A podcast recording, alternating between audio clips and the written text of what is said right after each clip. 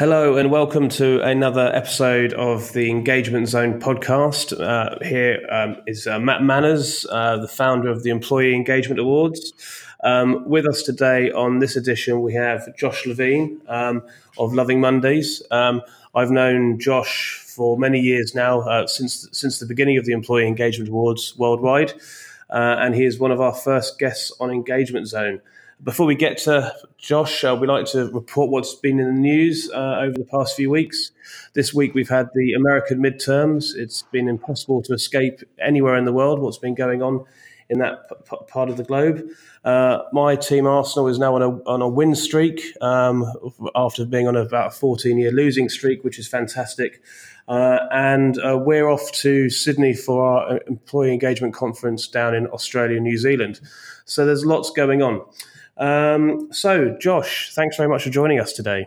Yeah, thanks for for having me, Matt. If I could, if I had one quick, quick, quick correction, you said "Lovely Mondays," which is, is which is a nice a nice name, but it's not the uh, name of my company. My company is Great Mondays. Great so Mondays. I'll, I'll, correct the cor- correct correct you right up front. That's a good start, isn't it, Josh? You know, there we go. Great, great Mondays. And um, what, what, what led you to uh, call your company call your company that?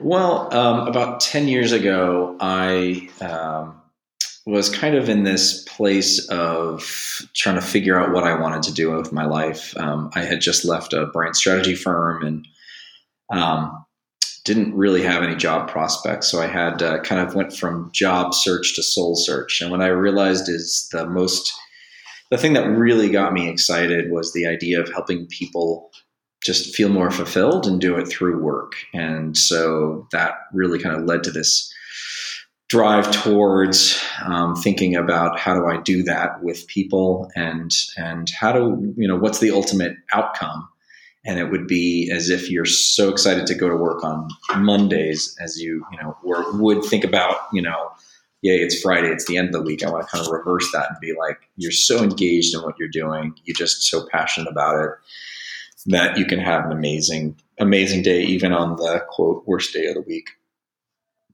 Fantastic. Well we we met through CultureLabX but obviously uh, that journey of 10 years has, has led to your book, uh, Great Mondays How to Design a Company Culture Employees Love. And I was wondering whether you're able to tell us about the inspiration behind that book and, and what we might learn from it. Yeah, so you know, my history, I come from a, a, graphic design background, and then kind of cut my teeth early as a, in my career as a brand strategist, and so I sort of have a, a soft spot in my heart for the concepts um, that are around design and the idea of being creative and inventing new new ways of doing things. And sort of at this at the same time, I'm thinking, you know, I, I my, in my sort of evolution, uh, really understanding that culture was kind of the ultimate business advantage. It was kind of the one thing a business had that you couldn't, nobody else could steal, nobody else could um, copy or imitate. And it was the only way that we were really going to get businesses to um, do the things that they were saying they stood for in the sort of the brand strategy or design space, right? So how do we get employees built in to really understand that? So my, you know, sort of bringing these two kind of passions together, the idea of design, the, idea of culture, really was the the kind of the source of this book. How do we get creative and um, think about taking a proactive approach to our designing a, a company's culture to the culture as opposed to like uh, what is it we have here right? It's like it you know it's like is it is it something that you can control? And and my point is is that not only is it something you can manage it's something that you can take an active role in designing in a way that's going to be unique and um, compelling for you each company uh, unto itself. Now, are you able to give us some of those insights and tips without giving away the book entirely? Because I know our listeners definitely definitely want to know some of some of the things you're discussing there.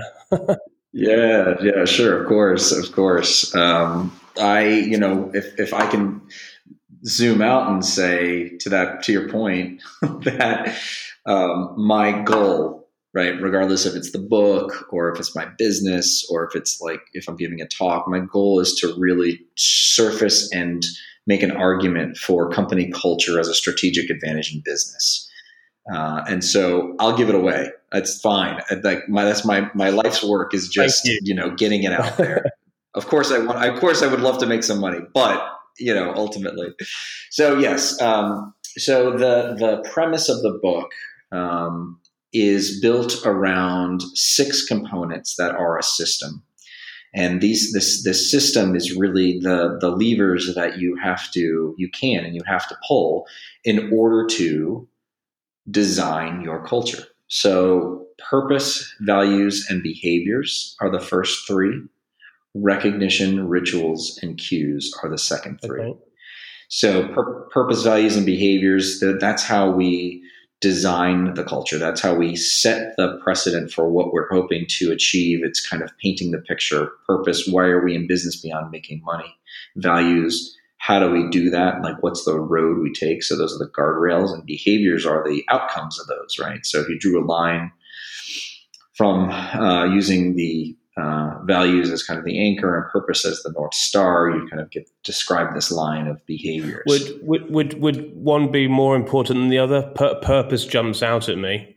Um, well, I you know it is a it's a system, right? And so uh, if you if you don't have purpose, then you know it doesn't it builds on itself, right? So is it more important than values? I don't know, but but you got to have it first to really make those values sing because otherwise like why are you you don't have that reason to jump out of bed in the morning purpose is why you're doing what you're doing beyond making money so in that sense it underpins everything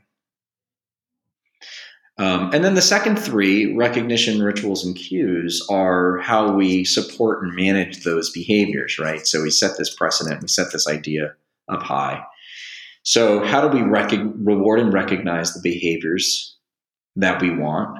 Um, great job. You know, you've you've you've done it this way. Um, and there's a, you know there's a few different ways to to do that, which I describe in the book.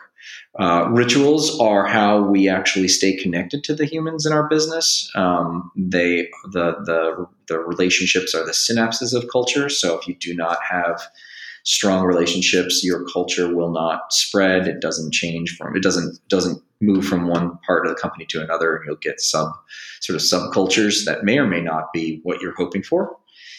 And then um, cues are are the the visual and behavioral reminders of why you're in business. So this connects us back to cues and anything else that's the, that's sort of thinking about what the future of the company is. So those are the six components, and that's the that's the basic premise. So, are you able to give a real world example of, of a business out there that does this well, um, that has all, all six um, working together?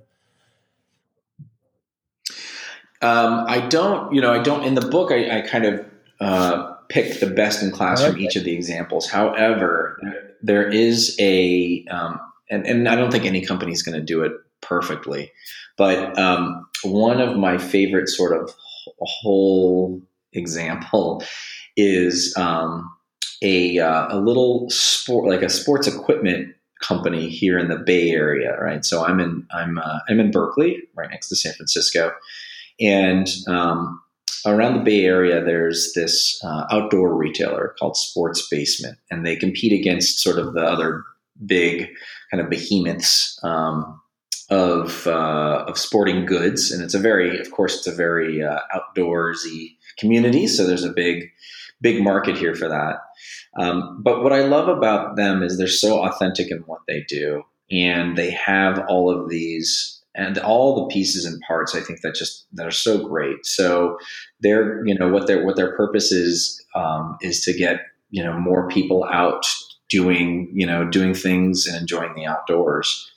Um, and they, you know, they, they really value the idea of community and they, and they um, value the idea of accessibility. Um, I don't have their, other values um, off the top of my head, but the, the, and then the behaviors really you see that kind of coming forward, which um, is in everything that they do. Um, they're um, they have you know kind of very open spaces. They rent kind of the cheapest possible location, and um, there is a uh, uh, to make it accessible, right? To keep things inexpensive. So they they rented in a part of town an old supermarket, and they didn't even do anything to the supermarket. They basically still had the like fish.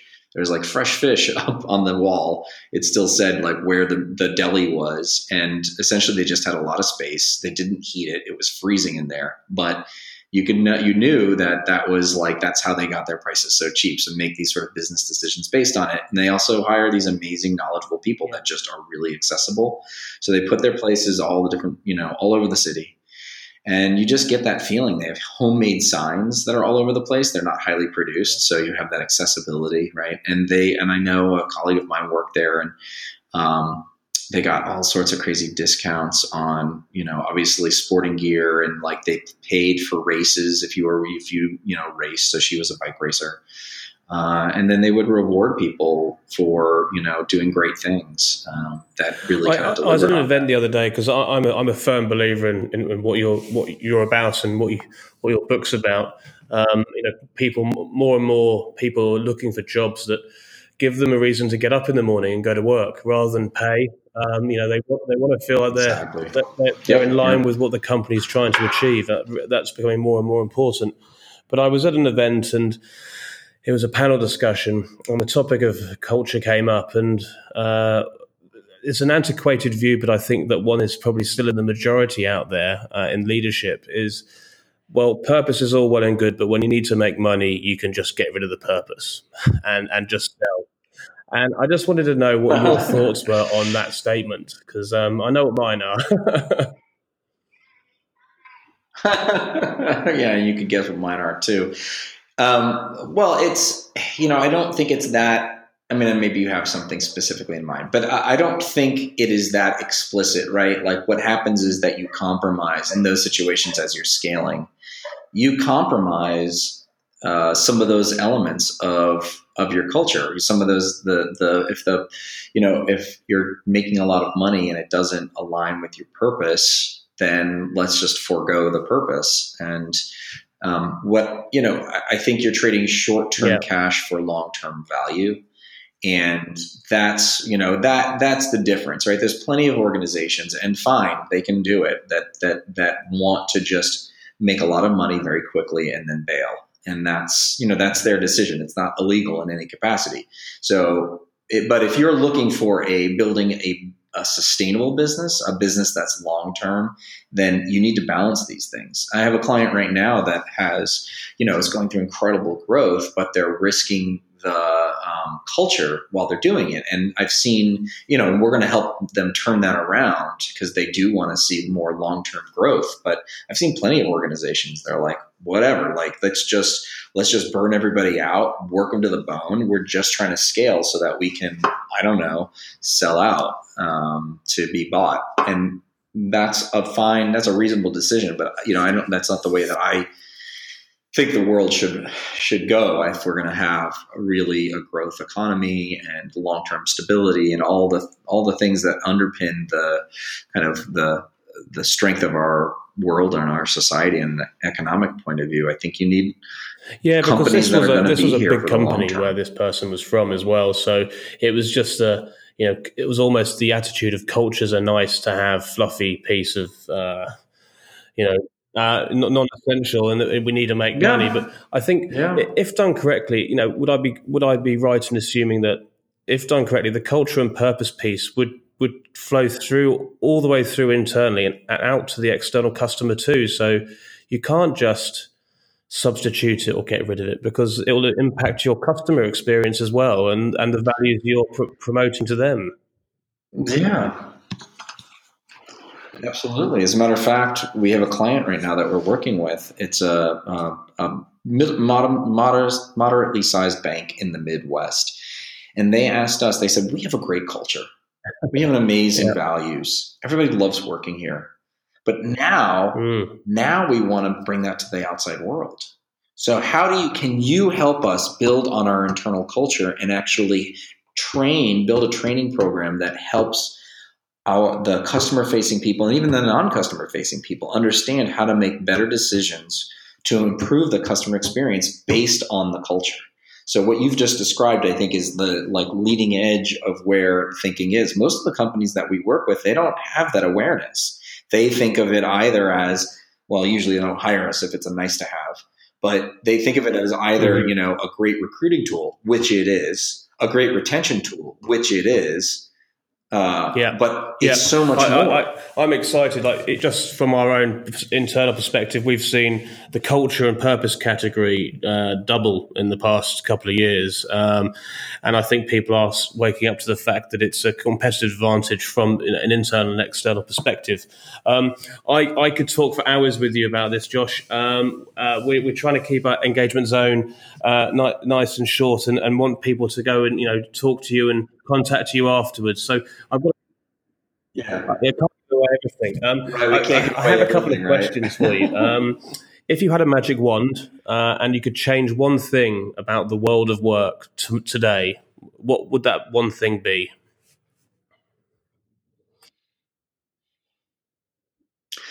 I I think we've already. I think we we've started. We we touched on it earlier, which is that um, it is understood that from every business leader and every business that treating that creating a culture, a positive, enlightened culture, is not only great for the business, but it actually is great for employees as well. That's I want it to be as assumed to be a core business function as operations, accounting, and IT. That's that's my vision. That's what I would. That's what I would Fantastic. change um, if I an, could. you're an incredibly nice part of the world as we speak, but if you could be anywhere in the world right now, where would you be?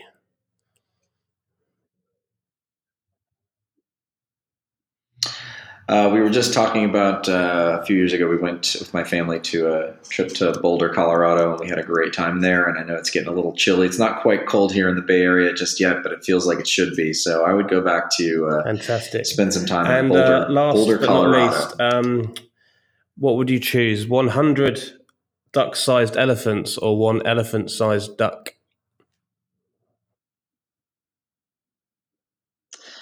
Um, I, I think we got to go with a hundred duck-sized elephants. That's my yeah yeah yeah. It's it's it's the, the cute the cute. I mean, I have a lot of kids, so I feel like maybe that I'm more connecting with that like sort of small and No, cute fantastic. many Well, things. uh, I think uh, we agree with you at the, at the Employee Engagement Awards. So, um, you know, re- really, thank you for your time. Um, Great Mondays: How to Design a Company Culture Employees Love. I- i- Is that out now, or when's that going becoming available? Uh, it you can buy it on uh, pre pre order it on Amazon now. If you look up Great Mondays, Josh Levine, uh, you'll find it there. And you- you're on LinkedIn and, and the usual. If people want to come say hello and ask you your advice for things and connect with you, Absolutely, yeah. So on LinkedIn, you can just look for me, aka Josh Levine, and that's also how you can find me around the web um, on Twitter and the like. fantastic. uh, Well, as always, Josh, absolute Josh pleasure. Thank you for being our guest, and uh, speak to you very soon. Cheers. Bye bye. All right, thanks, Matt.